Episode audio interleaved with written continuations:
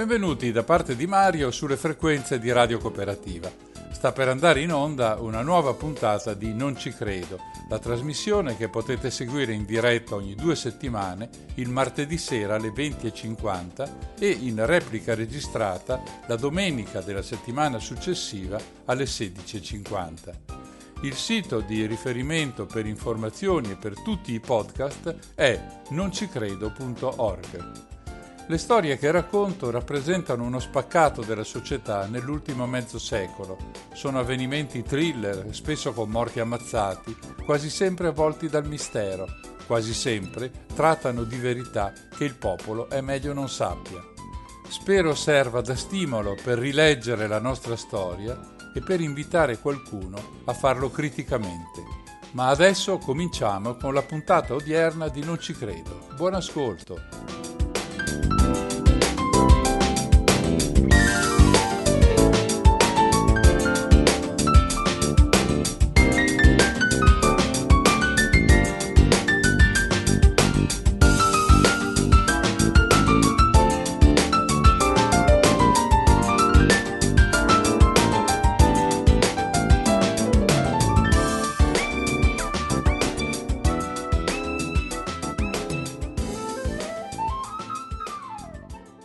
Cari amici, bentrovati per questa puntata di Non ci credo, che è l'ultima dell'inverno ed è anche l'ultima puntata dedicata a Mino Pecorelli, al suo assassinio e all'ambiente nel quale lavorava.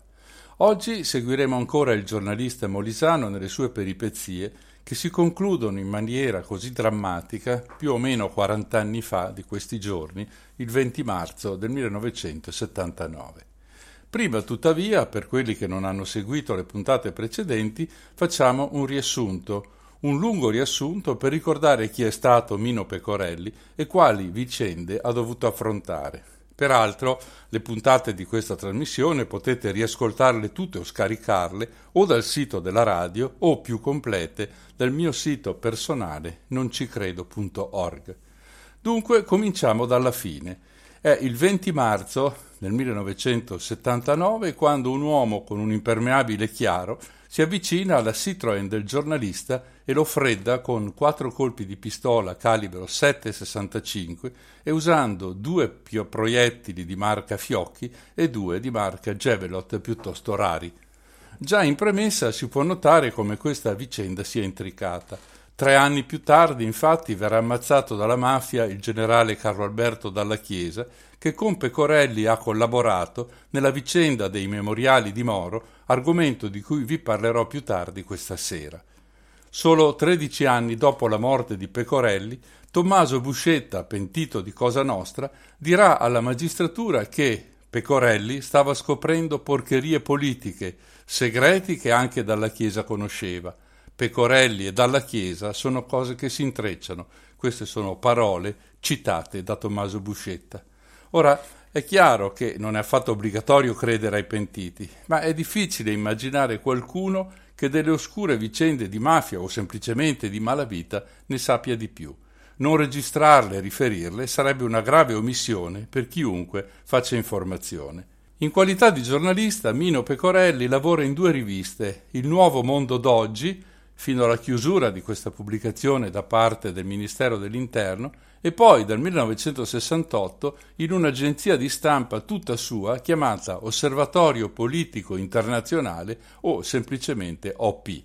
Questa agenzia si trasformerà in un settimanale regolarmente acquistabile in edicola dal 1978 e purtroppo solo per un anno. Che cosa accomuna le due riviste? Il fatto che entrambe si basano su scoop, spesso fragorosi e pericolosi, perché coinvolgono i poteri pubblici e anche quelli che pubblici non sono, come i servizi segreti, la finanza, l'esercito, la massoneria e tutto il resto che attorno a questi ambienti va girando. Pecorelli impara in fretta dalla prima pubblicazione e, quando apre la seconda, vuole puntare al sodo. Ogni settimana invia una velina ad una selezionata lista di abbonati, tra i quali non ci sono solo giornali, ma anche alti vertici dello Stato, dell'industria, della finanza, dell'esercito. Mino ha mille assi nella manica. frequenta quegli ambienti e conosce quasi tutti e da molti riesce ad avere notizie di primissima mano, addirittura documenti che solo lui è in grado di pubblicare. Crea una task force di fonti di altissimo livello, come, ma è solo un esempio, il generale Vito Miceli, capo dei servizi segreti, e poi alcuni parlamentari e il già citato generale dalla Chiesa.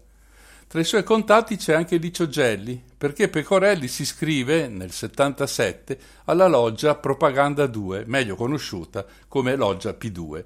E qui gli si apre un mondo, perché Gelli è ammanicato con il gota dei vertici di ogni ambiente. Da giornalista bravo ed esperto, sfrutta queste relazioni ed i suoi servizi su OP diventano sempre più puntuali e sempre più sorprendenti. È un dato di fatto che la rivista non potrà sopravvivere alla sua morte, dal momento che nessuno è più in grado di raccogliere il materiale da quelle fonti straordinarie. Tutto questo non può che portare a sospettare che la rivista in realtà sia semplicemente la facciata pubblica dei servizi segreti italiani, all'epoca c'era il SID.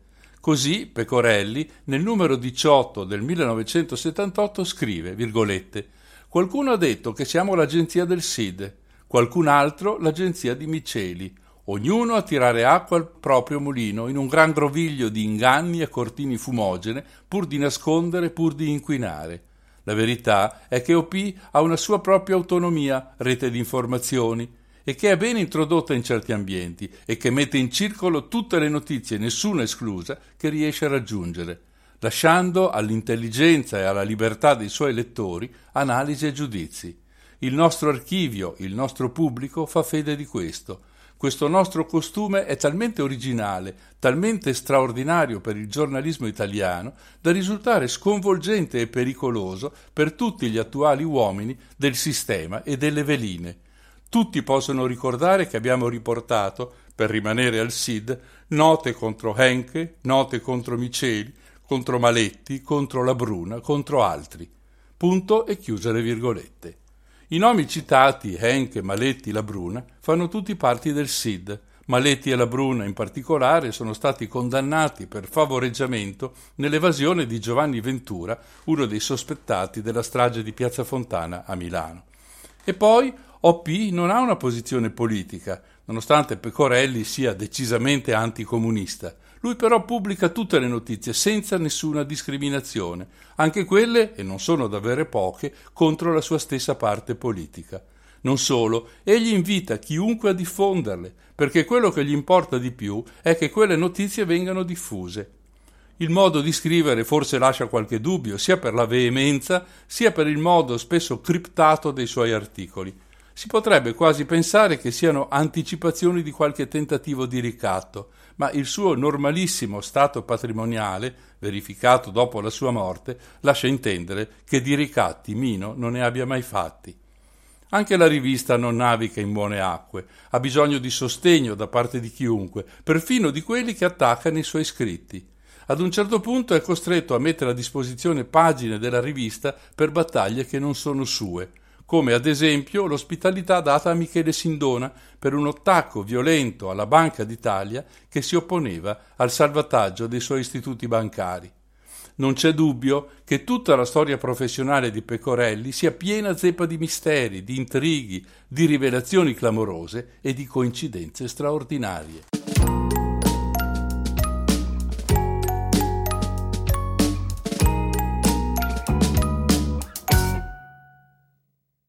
There's a system. There's always a system of conversational gears, relational pistons. A cog engages with another cog, and motion results. But a failure to engage is nobody's fault. A jovial machine that's hopelessly baroque. It cannot be fixed, and it won't be stopped.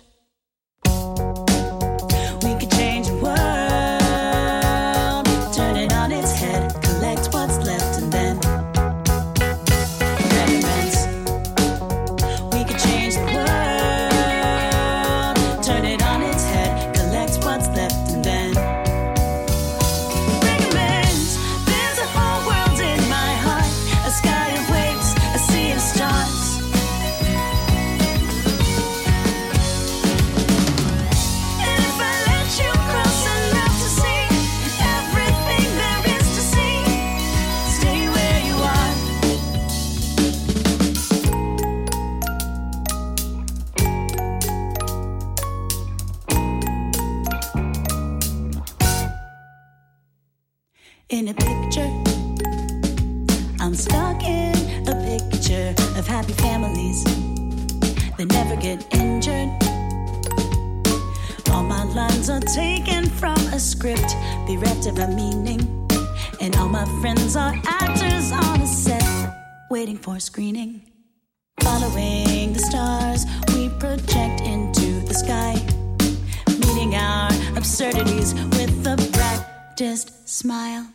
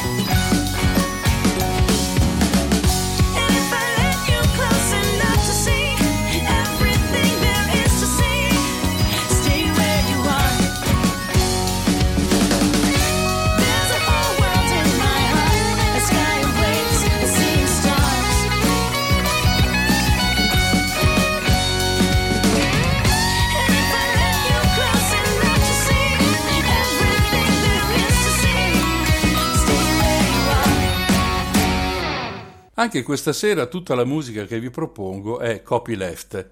Abbiamo appena ascoltato Forget the Whale in The Little Robot. Torniamo adesso al caso Mino Pecorelli e alla rivista OP. Il primo numero in edicola di questa rivista esce subito dopo l'eccidio di Via Fani, quando le Brigate Rosse ammazzano la scorta di Moro. Le sue vittime, se così possiamo dire, sono le più varie. Nelle prime puntate abbiamo parlato dell'entourage di Giulio Andreotti. Oltre allo statista romano, finiscono sotto la lente di OP il suo braccio destro Franco Evangelisti, uno dei finanziatori, suo malgrado, della rivista, e Claudio Vitalone, giudice molto chiacchierato.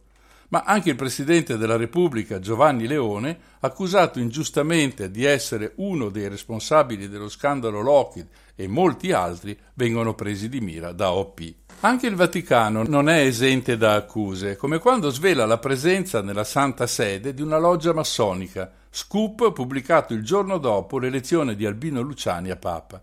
E poi i finanziamenti della CIA alla democrazia cristiana. Perfino il generale dalla Chiesa viene attaccato e ne viene profetizzata la morte violenta.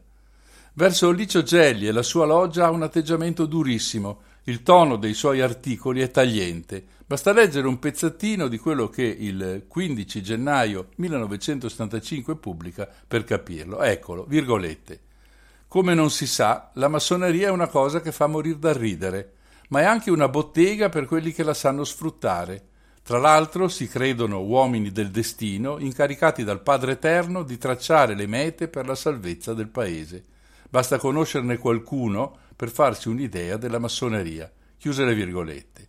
E sugli scopi della loggia P2 scrive, virgolette, Libertà, fratellanza e uguaglianza sono i tre termini della più geniale truffa che sia stata mai organizzata per sfruttare la democrazia. In genere i massoni si riuniscono per fottere chi fotte più grana. Chiuse le virgolette. Poi però nel 77 il suo atteggiamento cambia di colpo, definendo Licio Gelli vittima di maldicenze. È il 25 giugno di quell'anno e aggiunge, virgolette, si ha un bel dire che sia un covo di golpisti e sovversivi. Vi aderiscono personaggi politici delle più diverse espressioni, ma tutti di primo piano. Militari, magistrati, alti funzionari della pubblica amministrazione. Si può dire che Gelli rappresenti quel che resta dello Stato. E ormai si può aggiungere pure che tutti insieme i fratelli della P2 hanno giurato di far giustizia e pulizia, a cominciare da Palazzo Giustiniani. Chiuse le virgolette. Ora questo grande cambiamento è legato alla sua iscrizione alla loggia P2 avvenuta proprio quell'anno. Ma l'amore sbocciato verso i massoni dura molto poco. Il 18 maggio del 77, infatti, Pecorelli scrive, Caro Licio, ho atteso invano una tua comunicazione riguardo fratello Gigi. All'atto di sollecitare il tuo autorevole intervento, ti avevo anche rappresentato la mia premura data l'imminenza del processo. Apro una parentesi dicendo che Pecorelli probabilmente qui si riferisce ad una delle numerose querele per diffamazione a mezzo stampa che colpivano OP. Continua l'articolo. Se la risposta non è arrivata, vuol dire che nella famiglia è venuta meno, o forse non c'è mai stata, la solidale assistenza dei suoi componenti, o che, nella migliore delle ipotesi, essa è indirizzata verso un'unica direzione. Esistono per caso fratelli di serie A e fratelli di serie B? Oppure quello che è in alto non è uguale a quello che è in basso? Ho notizia che fratello Gigi, almeno in due occasioni, ha evitato guai per merito proprio della famiglia. Io invece potrei essere punito per aver esercitato un diritto sancito dalla legge comune. Nel constatare siffatta disparità, ti rassegno la mia decisione di uscire definitivamente dall'organizzazione. Ho fatto una breve ma significativa esperienza che mi conforta nel credere che non ci sono templi da edificare alle virtù, bensì solo all'ingiustizia e all'arroganza.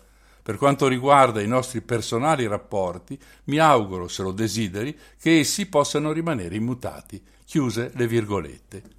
La P2 diventa per il giornalista un nemico da attaccare continuamente, fino alla sua morte. Poco prima di quel tragico giorno ci va giù decisamente duro, probabilmente a ragione, e scrive, virgolette, Attentati, stragi, tentativi di golpe, l'ombra della massoneria ha aleggiato dappertutto, da Piazza Fontana al delitto Occorsio, dal golpe borghese all'anonima sequestri, alla fuga di Michele Sindona dall'Italia. Chiuse virgolette. Da questo quadro non è difficile immaginare quanti nemici il giornalista di OP si sia fatto, Viene pedinato, perseguitato, minacciato, ci sono attentati contro la sua auto, viene accusato di falso in bilancio e di bancarotta, denunciato all'ordine dei giornalisti per i continui reati di diffamazione. Pecorelli ha paura, lo confida anche a sua sorella, Rosita. Arriva perfino a scrivere una nota a futura memoria su OP, quasi a rappresentare un'assicurazione sulla propria vita. Virgolette.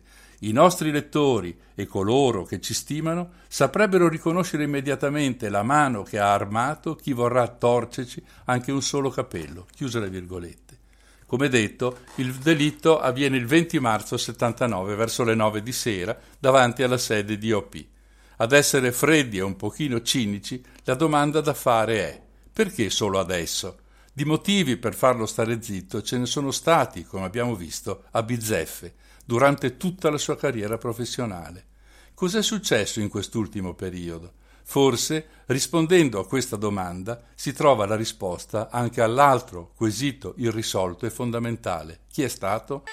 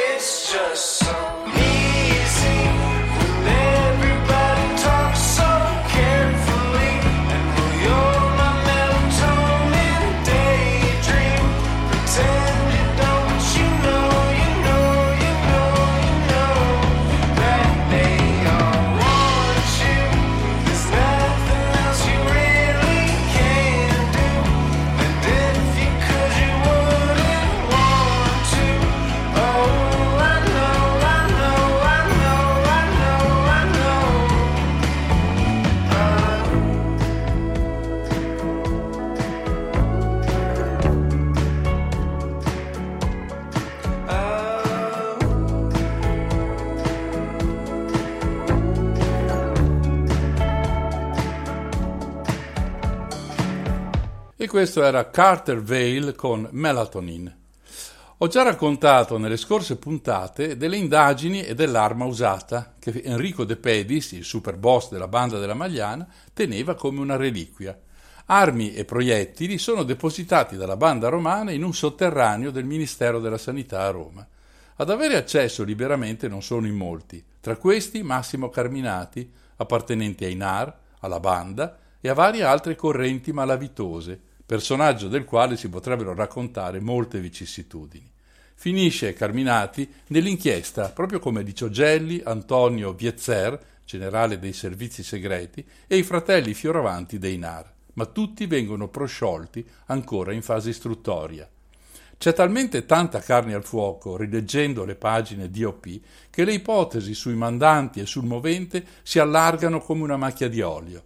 Petrolieri, falsari, massoneria, mafia piste che perdono improvvisamente di importanza nel 1993, quando comincia a parlare Tommaso Buscetta, ex boss della mafia, confidente di grandi capofamiglia, tra cui Stefano Bontate, il capo della costa di Santa Maria di Gesù a Palermo. Quello che esce da queste confessioni è che Pecorelli viene ammazzato da sicari richiesti dai due mafiosi, ai quali questo favore era stato a sua volta chiesto dai cugini Salvo, politici democristiani affiliati a Cosa Nostra e amici stretti del mandante, il presidente del Consiglio Giulio Andreotti. I due boss avevano incaricato Pippo Calò, tesoriere della mafia a Roma, di cui ho parlato molte volte in questa trasmissione, di cercare gli esecutori e Calò ha in quel periodo molti contatti con la banda della Magliana, alla quale si rivolge. Secondo i pentiti di questa banda sono Massimo Carminati e Michelangelo La Barbera ad eseguire l'omicidio, ma ancora una volta la fine dei processi li vedrà assolti. In mezzo alle indagini finisce anche il giudice Claudio Vitalone, di cui ho parlato a lungo nella scorsa puntata, quando cerca di convincere Pecorelli a non pubblicare una copertina ed un articolo molto duro contro Andreotti. La sera in cui il giornalista viene ammazzato è pronto in tipografia l'ultimo numero di OP. La copertina riporta una foto a tutto campo di Andreotti con sotto il titolo Gli assegni del presidente. Questa copertina viene trovata, ma le pagine interne sono sparite. Probabilmente contenevano i nomi di chi aveva incassato gli assegni, come aveva anticipato Mino nelle settimane precedenti, e probabilmente erano nomi che era meglio non li conoscesse nessuno. L'11 aprile 1996 a Perugia si apre il processo Pecorelli. La testimonianza di Buscetta è ancora il piatto forte. Si entra nei dettagli. Il movente è legato al fatto che Pecorelli possiede documenti sul caso Moro consegnatigli dal generale Dalla Chiesa. Ma poco dopo Buscetta ritratta gran parte delle sue confessioni e così la Corte d'Assise di Perugia manda tutti assolti. Tre anni più tardi, però, la Corte d'Appello di Perugia assolve a sua volta tutti gli imputati tranne due, Giulio Andreotti e Tano Badalamenti, che vengono condannati a 24 anni di carcere per l'omicidio di Mino Pecorelli. Stefano Bontate nel frattempo è morto, ucciso dal clan di Totò Riina, episodio questo che dà origine tra l'altro alla seconda guerra di mafia dell'81. Sembra che finalmente la verità sia emersa, ma solo un anno dopo la Cassazione annulla tutto, Andreotti e Badalamenti sono assolti, Pecorelli è stato ucciso da un ignoto, l'omicidio resta senza colpevoli. Non ci resta che seguire le tracce di quella che è la più probabile ma non certa motivazione per l'uccisione del giornalista. Tra le moltissime cause che hanno consigliato a far fuori Pecorelli, quella che sembra essere la più accreditata riguarda il rapimento e l'uccisione di Aldo Moro da parte delle Brigate Rosse. Ho dedicato due puntate di questa trasmissione a questo tragico evento che ha sconvolto la politica italiana degli anni Ottanta. Moro, lo ricordo, viene ucciso il 9 maggio del 78 e fatto espandere ombre infiniti sui dirigenti del suo partito, soprattutto Andreotti e Cossiga, ma anche su quelli degli altri partiti, perché, da quanto emerso, a nessuno importava davvero della sua vita, importava invece e molto di più quello che avrebbe potuto raccontare. Abbiamo percorso assieme, in quelle puntate, il ruolo di americani e russi, della CIA e del KGB, a nessuno dei quali Moro stava simpatico per la sua pretesa di costruire maggioranze allargate, pensate un po', fino al Partito Comunista di Berlinguer. Naturalmente i due schieramenti avevano motivazioni opposte per opporsi a questo progetto, conosciuto come centro-sinistra negli anni 60 e come compromesso storico da metà anni 70 in poi. Ma quello che conta è che Moro dava fastidio ad entrambi. Anche queste puntate le trovate sul mio sito noncicredo.org. Dalle dichiarazioni, dai racconti, dallo spiare attraverso le fessure della storia, sembra emergere con chiarezza che tutti sapevano dove Moro fosse prigioniero, ma nessuno si è mosso. Anzi, quando l'intervento di Gladio è pronto per portarlo fuori dalla prigione del popolo, c'è un fragoroso retromarcia proprio l'8 maggio, il giorno prima dell'esecuzione.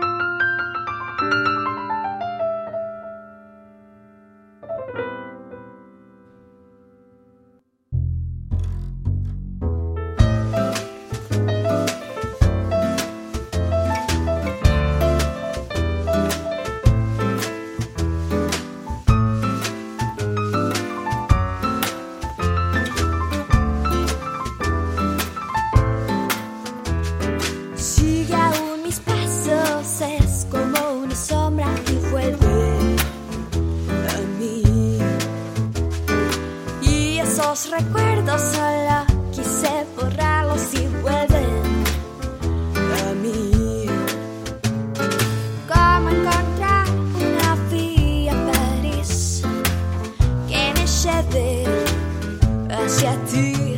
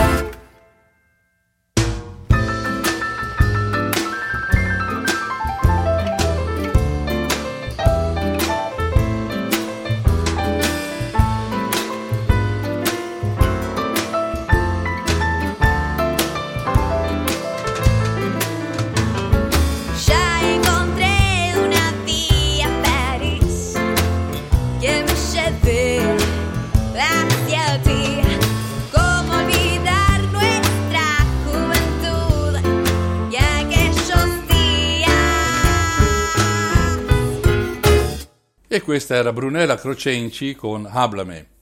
Ecco, Gladio è uno dei punti dolenti dell'intera vicenda. Come raccontato più volte, si tratta della costola italiana di una vasta organizzazione internazionale messa in piedi e gestita dalla Nato e dalla CIA, formata da cittadini che, come elemento comune, devono avere solo l'anticomunismo viscerale.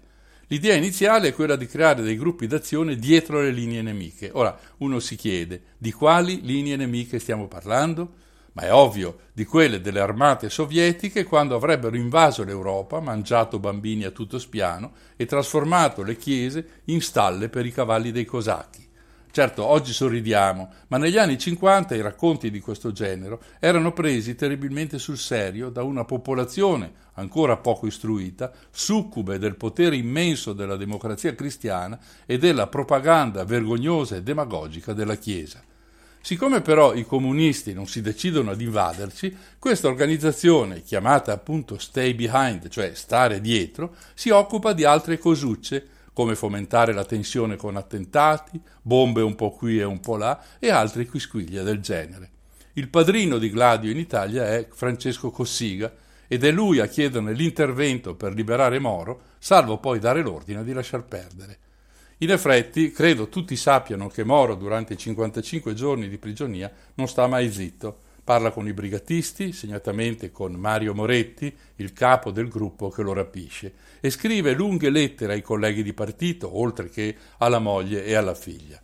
Lo fa certo per implorare che gli si salvi la vita con uno scambio di prigionieri brigatisti, ma una volta capita l'antifona ci va giù duro, svelando retroscena che potremmo definire imbarazzanti della storia recente d'Italia. In questi documenti dice un po' di tutto. Va subito ricordato che noi non abbiamo mai avuto in mano la documentazione completa, ma già da quel poco che è rimasto, circa 50 pagine dattiloscritte dai brigatisti e dalle lettere consegnate, si capisce che Moro non ha alcuna intenzione di tacere su un insieme molto grande di questioni politiche, anche internazionali, su fatti e misfatti della DC, Pensiamo ad esempio al golpe borghese o alla vicenda Italcasse di cui ho raccontato l'ultima volta, su scelte politiche allora sconosciute come il famoso Lodo Moro, un accordo con i terroristi palestinesi ai quali andavano armi in cambio di una specie di salvacondotto per l'Italia dove non dovevano esserci attentati.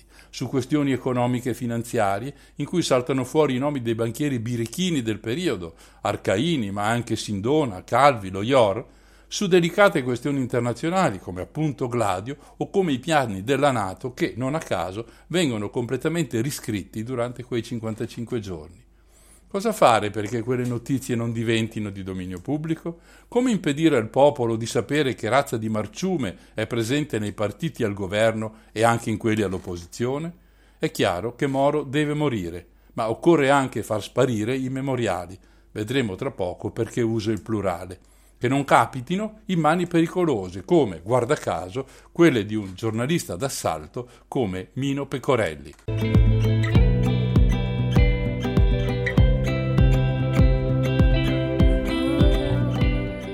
Già, Mino Pecorelli. Le sue solite fonti informatissime lo avvertono per tempo che il 15 marzo succederà qualcosa di gravissimo e lui pubblica questa notizia, sbagliando di un solo giorno, in quanto la strage di Via Fani è del 16 marzo. C'è un articolo, durante la prigionia di Moro, sconcertante. Mino scrive che dalla Chiesa aveva informato Cossiga che aveva scoperto dove Moro era detenuto, ma, secondo Pecorelli, Cossiga non aveva potuto far niente e scrive testualmente, virgolette, Cossiga non poteva fare niente per salvare Moro perché doveva sentire più in alto, ma in alto dove? Fino alla loggia di Cristo in paradiso? Chiuse le virgolette. Quel termine loggia può indicare qualcosa e chi è più in alto del Ministero dell'Interno in questa vicenda? Andreotti o direttamente le stanze del potere statunitense? Riesce unico giornalista a farlo, a pubblicare tre lettere di Moro destinate rispettivamente alla moglie, a Zaccagnini, allora segretario della DC, e a Nicola Rana, il suo fidato segretario. In ottobre, quando i memoriali di via Montenevoso sono ritrovati, Pecorelli si scatena e scrive, virgolette, non credo all'autenticità del memoriale o alla sua integrità o alle banalità che sono state riportate alla luce. Moro non può aver detto quelle cose e solo quelle cose arcinote. non era stupido. Dicendo solo quelle cose sapeva che non sarebbe uscito vivo dalla prigione. Quindi c'è dell'altro. Così ora sappiamo che ci sono memoriali falsi e memoriali veri. Questo qui diffuso è anche mal confezionato. Chiuse le virgolette. Parleremo a lungo più avanti dei memoriali e della storia del ritrovamento. Mino si tuffa nell'affare Moro con una intensità pazzesca. Negli ultimi tre mesi di vita si incontra più volte con Claudio Vitalone, con il capo dell'ufficio affari riservati Federico D'Amato, con Pietro Musumeci, un alto funzionario dei servizi segreti, con il capitano Antonio Varisco, collaboratore di Dalla Chiesa, che sarà ucciso proprio quell'anno dalle Brigate Rosse, con Angelo Cosentino, consigliere del Presidente della Repubblica Giovanni Leone, e con il braccio destro di Andreotti, Franco Evangelisti, con cui intrattiene contatti settimanali. Tutta gente importante, di quelli che sanno cosa succede dietro le quinte, tutti o quasi, guarda caso, iscritti alla P2. Verso la fine di gennaio del 79, Pecorelli annuncia pubblicamente nuove rivelazioni sul delitto Moro. Ecco il testo, virgolette. Torneremo a parlare del furgone, dei piloti, del giovane del giubbetto azzurro visto in via Fani, del rullino fotografico, del garage compiacente che ha ospitato le macchine servite all'operazione, del prete contattato dalle BR, del passo carabile al centro di Roma, delle trattative intercorse. Chiuse virgolette. Purtroppo resta solo un annuncio. Pecorelli non fa in tempo a pubblicare quanto vorrebbe perché poi arriva il maledetto 20 di marzo. Beautiful lady, warm like sunshine,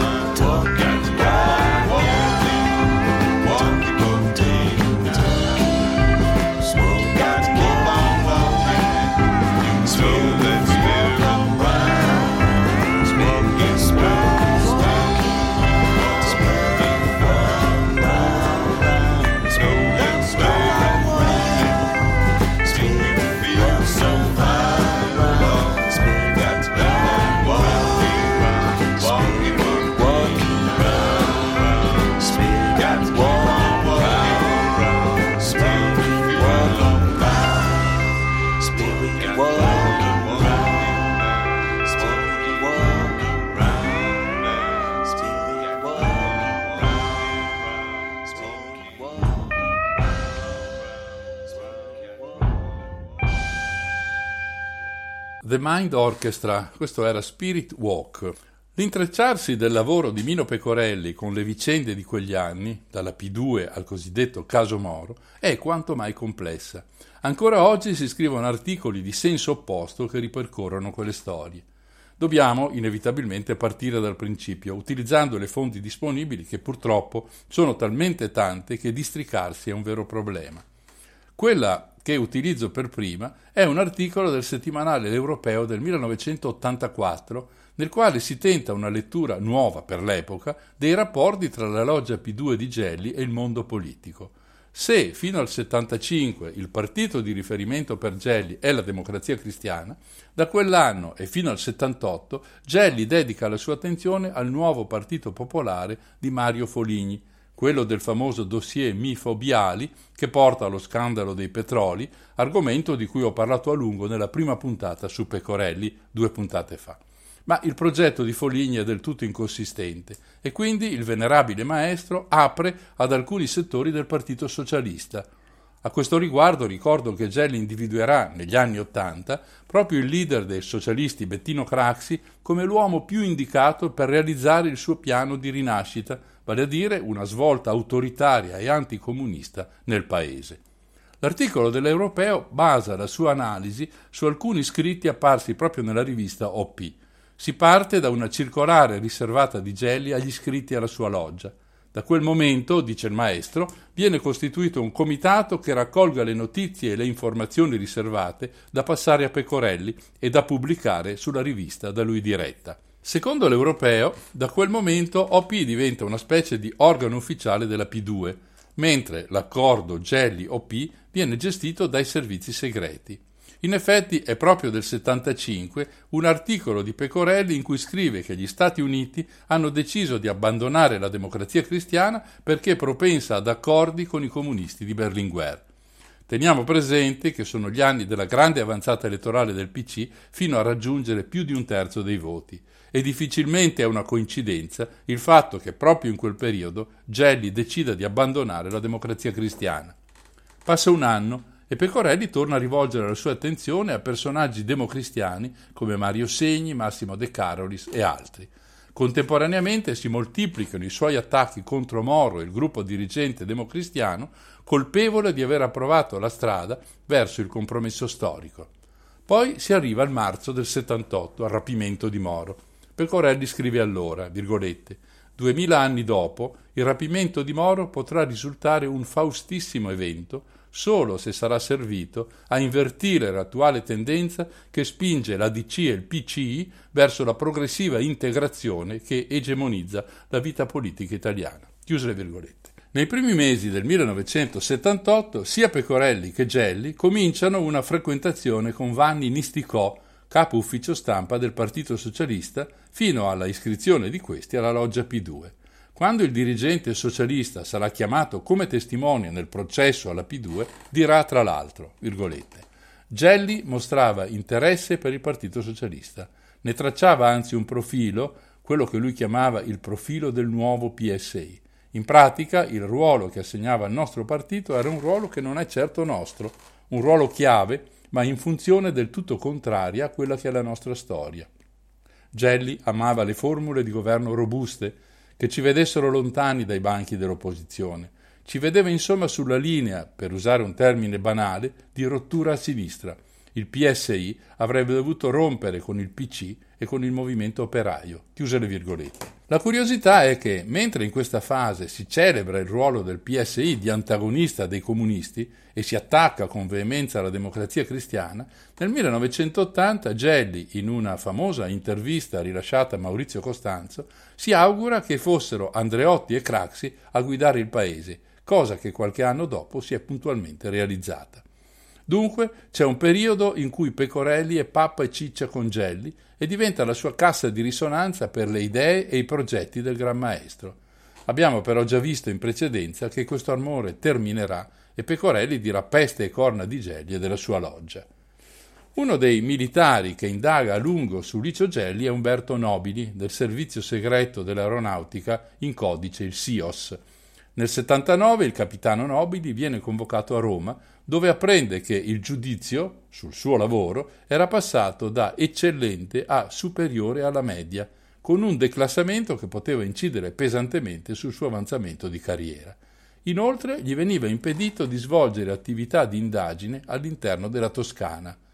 A prendere queste decisioni è il nuovo comandante del SIOS, il generale Zeno Tascio, che quel giudizio esprime senza neanche conoscere Nobili. Come mai? E perché la Toscana? Beh, in Toscana vive Licio Gelli e non è da escludere che la lunga mano del venerabile sia giunta fino ai vertici del SIOS. È il 25 gennaio 1988 quando Umberto Nobili, diventato nel frattempo tenente colonnello, racconta i fatti al procuratore di Firenze Pierluigi Vigna. Nell'80 viene trasferito a Roma, dove riceve l'incarico di svolgere un'attività di ricerca relativa ai paesi del Mediterraneo e medio orientali. La cosa gli piace e piace anche a Federico Mannucci, capo del SIOS di Firenze, entrambi interessati moltissimo a cercare di capirci qualcosa nel traffico di petrolio e di armi messo in piedi da Gelli in Libia. Nobili scopre che sia il SISMI, servizio segreto militare, che il SIOS, il servizio segreto dell'aeronautica, avevano speso ingenti somme per pagare informatori libici dipendenti da società italiane che vendevano armi o che acquistavano petrolio dalla Libia. E Geli è in mezzo a questo traffico che si traduce in pratica nel promuovere lavori in favore delle ditte italiane, in Libia, in cambio di informazioni riservate per il regime di Gheddafi. Poi cade il 19 Itavia dai cieli di Ustica. Sappiamo com'è andata quella vicenda per averla raccontata a fondo qui a Non ci credo. Non appena salta fuori la possibilità che sia stato un missile ad abbattere l'aereo, Tascio si precipita a smentire quelle voci. Inoltre impedisce a Nobili di andare a curiosare la storia di quel MiG-23 libico precipitato in Calabria ufficialmente due settimane dopo il 19. Una storia che non sta in piedi e da piena di coperture e di evidenti bugie da parte dei servizi segreti italiani. Passano due mesi e una bomba si porta via la vita di 85 persone alla stazione di Bologna. Mannucci accenna a Nobili la possibilità che Aldo Semerari, una delle menti delle versioni fascista e golpista in Italia, si sia incontrato con Gelli per mettere a punto una strategia che faccia leva sullo stragismo per incidere sulla situazione politica italiana. Nel 1983, in occasione della crisi politica che porta al primo governo di Bettino Craxi, a Nobili viene rivolta la domanda se erano state trovate le carte di Pecorelli, queste le esatte parole usate. Nella sua testimonianza, Nobili ricorda di aver analizzato, assieme a Mannucci, due articoli su OP, il primo, intitolato Due volte partigiano, parlava di Gelli e del suo trascorso nella Resistenza, dopo essere stato fascista con ruoli importanti e addirittura repubblichino a Salò. Il secondo articolo, Il professore e la balaustra, elencava i fascisti che Gelli avevano consegnato ai partigiani, comprandosi così l'incolumità. Nobili e Mannucci avevano motivo di credere che quella lista di nomi poteva essere un buon motivo per uccidere Pecorelli. L'ipotesi è questa. Sappiamo che Gelli nel suo piano di destabilizzazione del paese aveva necessità di un forte appoggio mediatico. Per questo, ad un certo punto si rivolge ad Angelo Rizzoli. Pecorelli vede in tutto questo l'intenzione di Gelli di scaricarlo e quella lista diventa un modo per ricartarlo e così Gelli lo fa eliminare. Naturalmente è solo un'ipotesi, una delle tante possibili per un assassinio, quello di Mino Pecorelli, che di moventi ne ha a non finire.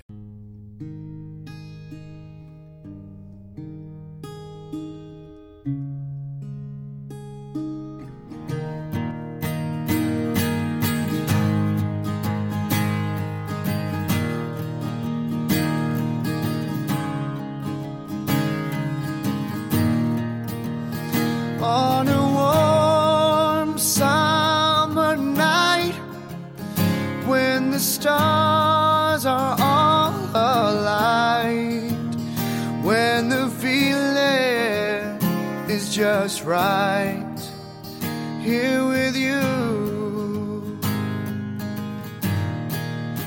So take my hand and you'll see that your heart is safe with me. There's no place I'd rather be than right here with you. Strawberry moon on an evening in June, and just like you, it's beautiful way up in the sky. It shines through the night, and just like your eyes, it's beautiful. I'll never forget that night as we danced in the light of that strawberry moon. Reminds me of you, reminds me of me. When I close my eyes, it's all that I see. There's no place I'd rather be than here loving Strawberry moon on an evening in June, and just like you, it's beautiful. I'll stare at your smile just for a while. Fine as muscadine wine. Here's to you, babe. I'll never forget that night as we danced in the light of that strawberry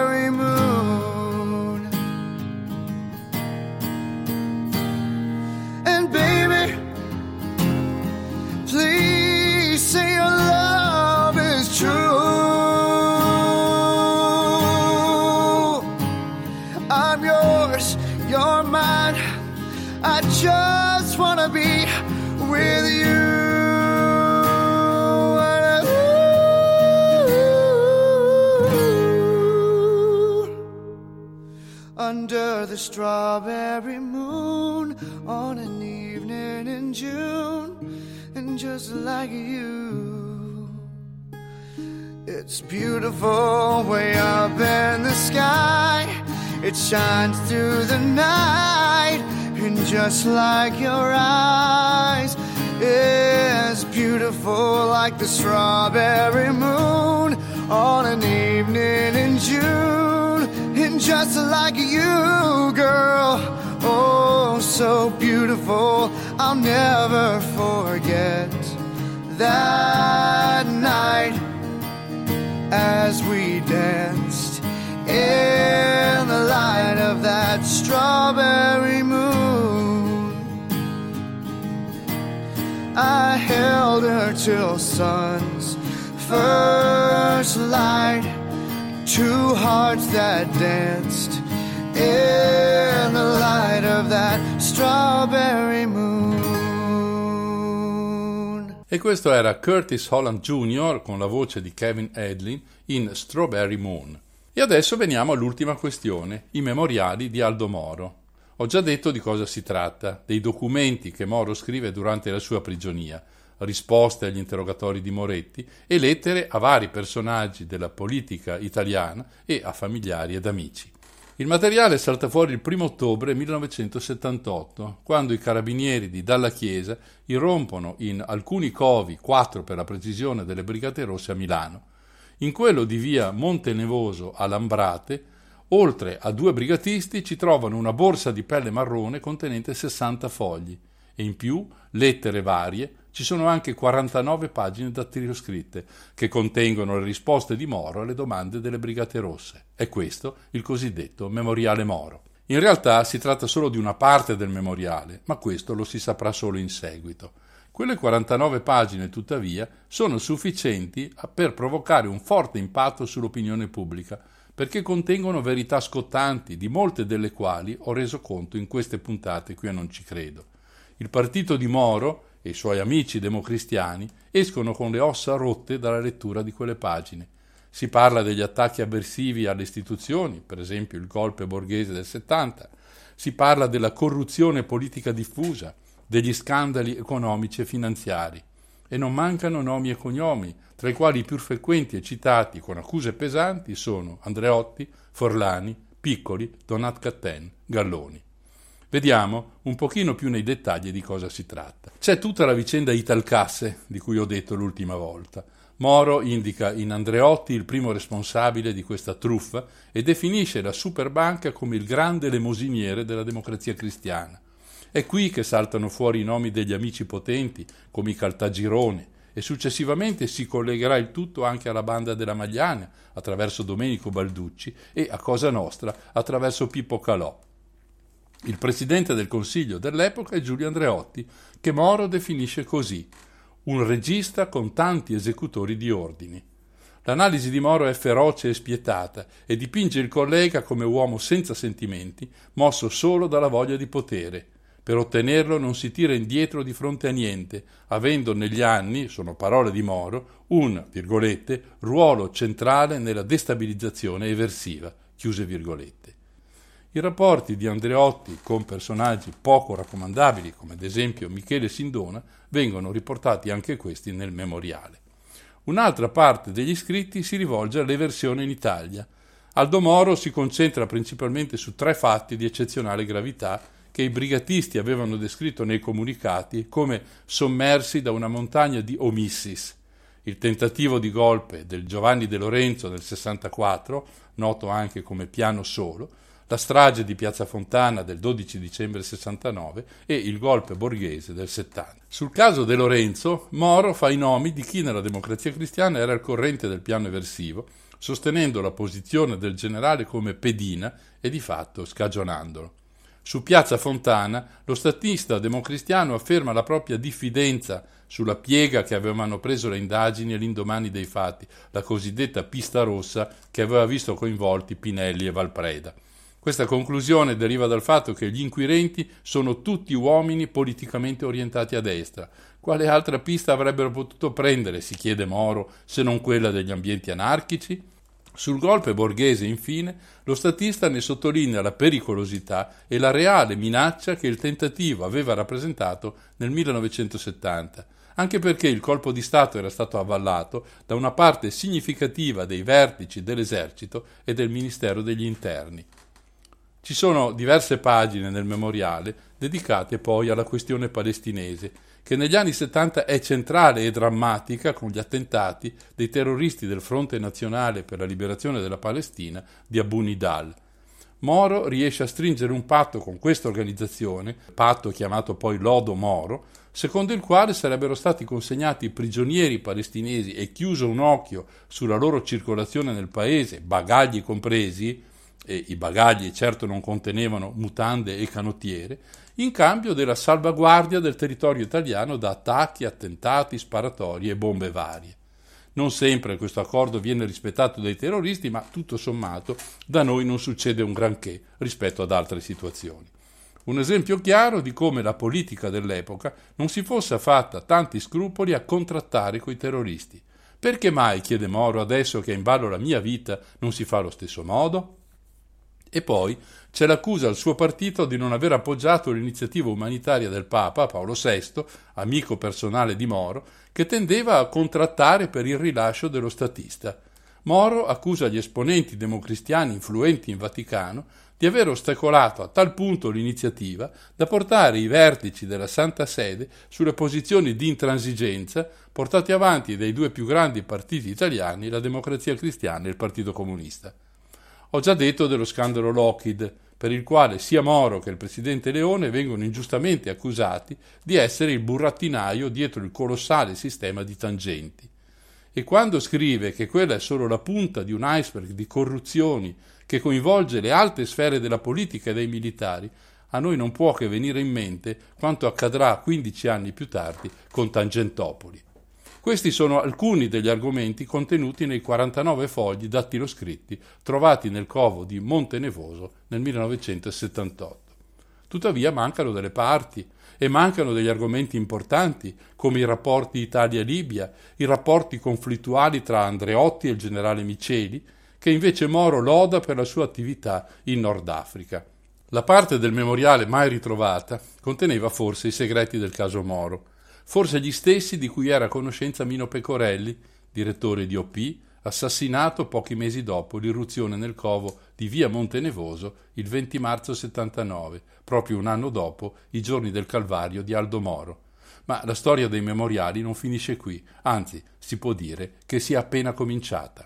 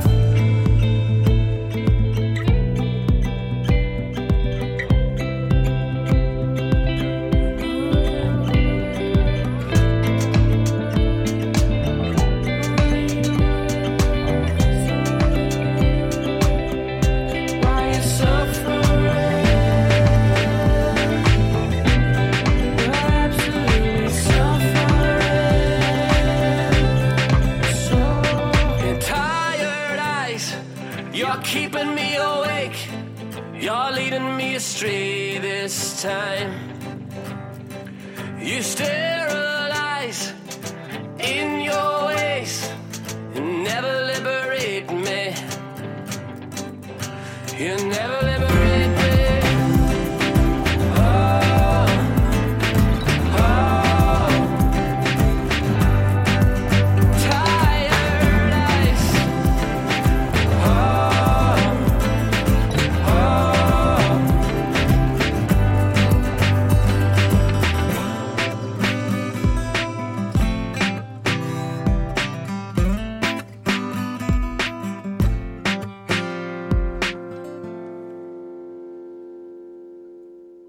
Questo era il gruppo degli Omonoko con Tired Eyes. Riprendiamo adesso il discorso sui memoriali entrando più nei dettagli. La scoperta del covo milanese delle BR non è il solo. Quando il generale della Chiesa ha a disposizione una mappa di quattro sedi nel capoluogo lombardo, partono le perquisizioni tutte assieme. Il bilancio è trionfale. Vengono arrestati nove brigatisti e recuperata una montagna di materiale informativo vario, oltre ad armi ed esplosivi, documenti falsi, divise militari, giubbotti antiproiettili e soldi. In via Montenevoso a dirigere le operazioni è il capitano Roberto Arlati, che capisce subito che quel plico azzurro sul tavolo è roba che scotta. Telefona immediatamente al suo superiore, colonnello Niccolò Bozzo, braccio destro di Dalla Chiesa, e Bozzo informa il generale. Alle 10 arriva il sostituto procuratore Ferdinando Pomarici per congratularsi con i carabinieri, ai quali spetta un lungo lavoro di verbalizzazione. Il dattilo scritto è realizzato con carta carbone, si tratta quindi di una copia dell'originale. È il brigatista Franco Bonisoli a spiegarne il motivo. Gli originali vengono portati da Moretti a Firenze al comitato esecutivo delle Brigate Rosse. Là vengono realizzate copie appunto con la carta carbone, non avendo altri mezzi a disposizione. Ed è lo stesso Bonisoli a riportarne una copia a Milano in via Montenevoso. L'anno scorso, 2018, il capitano Arlati, in una intervista televisiva, è tornato su quei momenti spiegando come i fatti si sono svolti. Quella coppia dunque viene consegnata al capitano Umberto Bonaventura senza nemmeno verbalizzare niente, tanta era l'urgenza e la fretta di consegnare quel plico, così a lungo cercato nei cinque mesi precedenti. Sono le undici, ma le carte tornano nell'appartamento del Blitz solo alle sei e mezza di sera, incomplete. Queste rivelazioni si trovano nel libro scritto da Roberto Arlati a Renzo Magrosso dal titolo Le carte di Moro per Cheto del 2005. Arlatti se ne accorge subito. Il plico è più sottile e leggero di quando è stato portato via.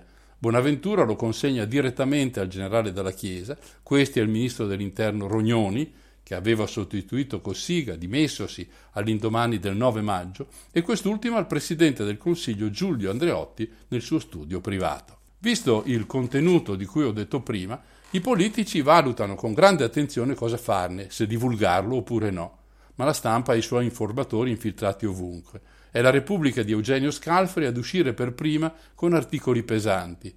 Giorgio Bocca svela che le carte sono state viste prima dai politici che dalla magistratura, un procedimento davvero inusuale e decisamente scorretto. Il giorno dopo Giorgio Battistini firma, sempre su Repubblica, l'articolo dal titolo Tutto contro Andreotti il memoriale di Moro. Andreotti dirà che non ce l'ha con Moro perché capisce la posizione di un uomo che si sente in pericolo di vita. Poi entra in scena Mino Pecorelli. È il 17 ottobre, due settimane dopo il Blitz. Il titolo, che ho già ricordato nelle precedenti puntate, Non c'è Blitz senza spine, sottolinea il fatto che il materiale di cui si parla è solo una parte di quello esistente e riferisce di nastri registrati con la voce di Aldo Moro che risponde alle domande del brigatista Moretti. OP continua nelle settimane successive ad occuparsi del memoriale. Come ben sappiamo, Pecorelli è sempre molto ben informato e il fastidio all'interno della democrazia cristiana non fa che crescere. Tra l'altro, Pecorelli sostiene che Moro ha rivelato segreti esplosivi sulla Nato. Lo dimostra il fatto che i comandi avrebbero deciso di cambiare tutti i piani operativi europei. Dei rapporti tra Pecorelli e Dalla Chiesa ho parlato nella scorsa puntata. I due si sentono e si incontrano più volte, fino a quando richiedono di intervenire nel carcere di Cuneo, dove si trovano altri fogli di Moro. Sono i primi mesi del 79. In uno dei suoi articoli il giornalista Molisano prevede addirittura la morte del generale. La questione del memoriale offre a Pecorelli uno spunto in più nella sua battaglia contro Giulio Andreotti. La sua ricerca diventa quasi ossessiva si incontra con il colonnello dei carabinieri Antonio Varisco, attivissimo nella lotta al terrorismo. Si incontra anche con Giorgio Ambrosoli, commissario liquidatore delle banche di Michele Sisdona. Tutti e tre finiscono ammazzati nel giro di qualche mese. Varisco dalle BR, Ambrosoli da un sicario pagato da Michele Sindona, Pecorelli non si sa da chi, mandato da non si sa chi. Anche Enrico Galvaligi, grande amico e collaboratore di Dalla Chiesa, cade sotto il fuoco delle Brigate Rosse nel 1980. Cosa c'entra adesso Galvaligi con questa storia? È stato lui a rivelare che il memoriale quella notte era stato portato a Roma da due persone su un'auto prima che potesse essere visto dai magistrati. Questo fatto viene smentito dallo stesso Dalla Chiesa, il quale aggiunge però qualcosa di importante e inquietante. Il materiale trovato non è completo, manca l'originale, manca anche la prima copia e mancano soprattutto le borse che Moro aveva con sé al momento del rapimento e che nessuno ha mai più ritrovato. E poi, come mai nessuno dei brigatisti ha mai parlato di questi documenti lamentandosi che sono spariti? Sono le stesse domande che si pone l'onorevole Giovanni Pellegrino, presidente della Commissione Moro nel 2001, domande che restano però senza risposta. In tre anni vengono presi quasi tutti i brigatisti che hanno partecipato al rapimento di Moro. L'ultimo, il 4 aprile 81, è Mario Moretti, il capo di quell'operazione. Dunque la storia si chiude qui. Anzi no, perché, come ormai siamo abituati a dire, c'è un nuovo colpo di scena.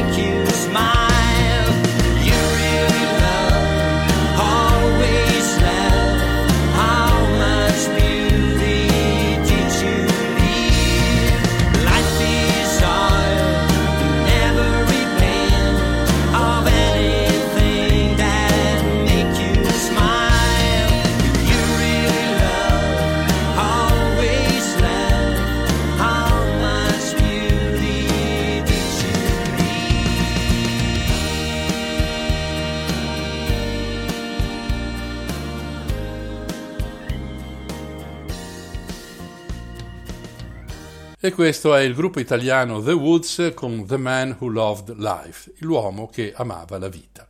Il colpo di scena avviene nell'ottobre del 1990.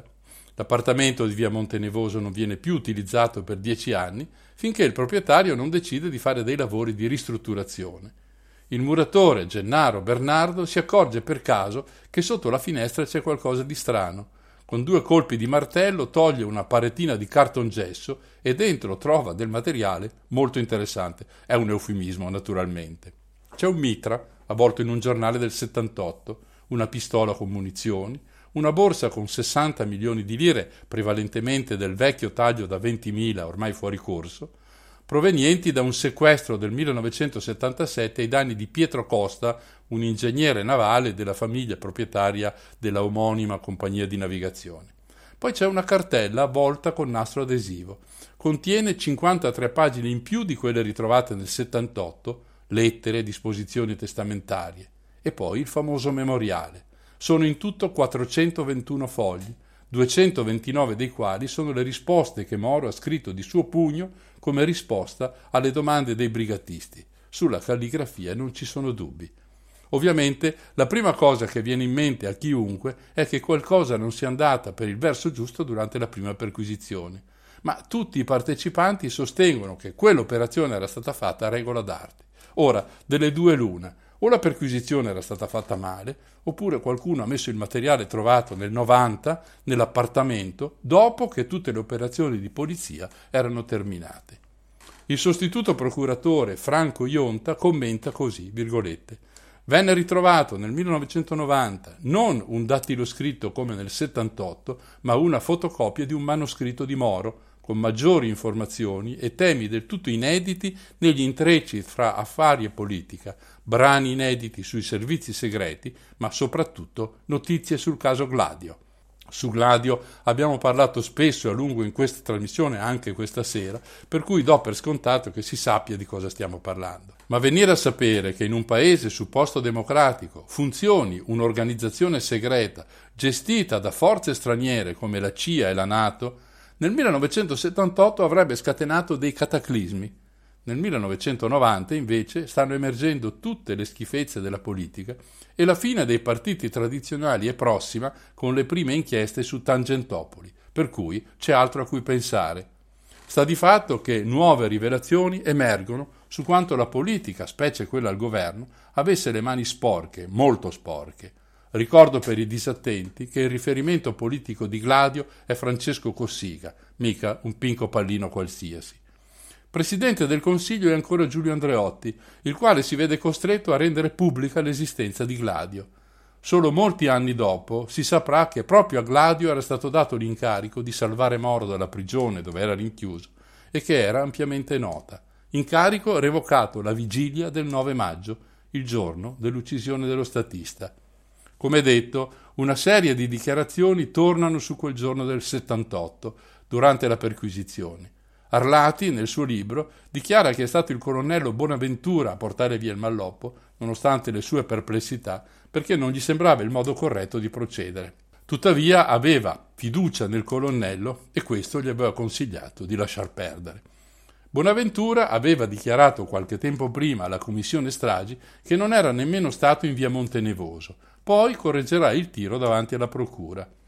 Il giornalista Renzo Magosso, che ha scritto con Arlati il libro citato, ha precisato, virgolette, Bonaventura porta via le carte, dice un attimo, il tempo delle fotocopie, ma poi torna un motociclista solo verso le sei e mezza di sera, che ridà ad Arlati le carte, ma Arlati fa subito notare con un gesto della mano che il faldone era più piccolo di quello che lui aveva trovato e consegnato a Bonaventura. L'impressione, ha commentato Arlati, è che qualche documento potesse mancare all'appello, dato il volume, ma non ne sono sicuro perché io non le avevo contate né prima né dopo.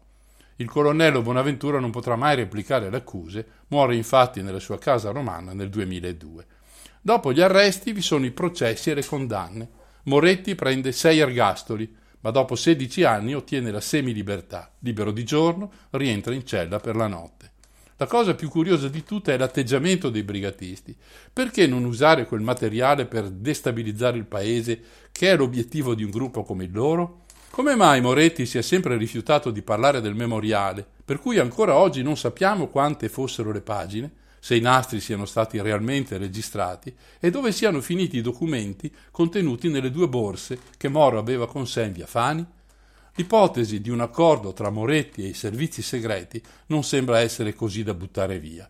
Un'ipotesi, tuttavia, che ha senso solo se si capisce cosa i servizi hanno interesse a tenere nascosto, e noi non possiamo capirlo e non possiamo che condividere le parole di Franco Ionta. L'originale del manoscritto di Moro non è mai stato trovato. Alcuni brigatisti interrogati sostengono che sia stato distrutto, ma se a questa versione non si crede, l'originale è ancora in giro. Questa è la storia nella quale Mino Pecorelli ha la sua parte, una parte importante perché attacca negli ultimi mesi della sua vita quello che Buscetta ha indicato come il mandante del suo assassinio, Giulio Andreotti, che avrebbe commissionato ai cugini Salvo, democristiani affiliati a Cosa Nostra, l'eliminazione del giornalista. Loro si sarebbero rivolti ai boss di allora, Tano Badalamenti e Stefano Bontate, i quali a loro volta avrebbero attivato il loro riferimento a Roma Pippo Calò. Costui usa in quel periodo i malviventi della banda della Magliana come manovalanza per i lavori sporchi. Sarebbe Massimo Carminati a recarsi nel sotterraneo del Ministero della Sanità prendere la pistola calibro 7,65 con i proiettili e sparare a Mino Pecorelli la sera del 20 marzo 1979. Con lui ci sarebbe stato anche Michelangelo la Barbera. Come si nota, tutti i verbi sono al condizionale, perché tutti gli imputati alla fine di un lungo percorso processuale sono assolti con formula piena.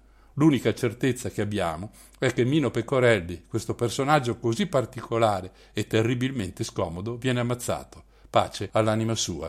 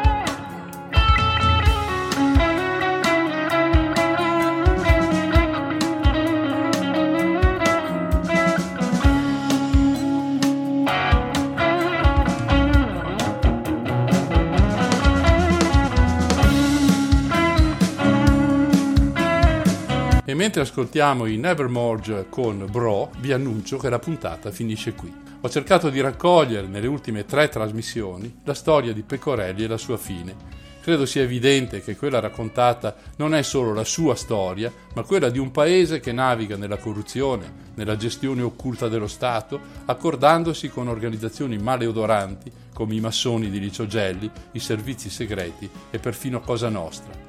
Ora non cambiate frequenza perché tra poco, alle 22.30, potrete gustare una puntata veramente speciale di Infinitamente Blues assieme a Silvia e Adriano, presenteremo due grandi personaggi del blues padovano e non solo, due amici che ci vengono a trovare per raccontarci la storia dell'ultimo CD uscito da poco. Si tratta dei fratelli Santa Caterina, Carlo, il magico tastierista Hammond, ed Enrico, chitarra eccelsa e vera anima di Mendicante, questo il titolo del CD. Quindi vi aspettiamo tra poco qui a Radio Cooperativa per Infinitamente Blues. Da Mario il solito affettuoso saluto.